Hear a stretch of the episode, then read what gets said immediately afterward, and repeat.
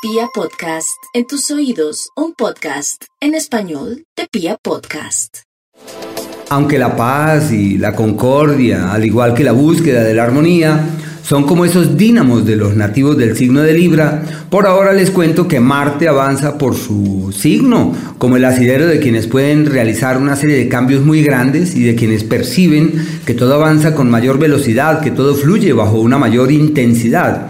Un tiempo de soluciones prodigiosas para los asuntos económicos. Se le llama el tiempo del padrino o de la madrina, que es donde todo se acomoda para que uno resuelva sus deudas, le salga al paso a las preocupaciones y a las intranquilidades. Eh, es un tiempo también favorable para atender aquello que está en vilo con vehículos, con carros, para resolver cosas pendientes con los hermanos y los seres queridos.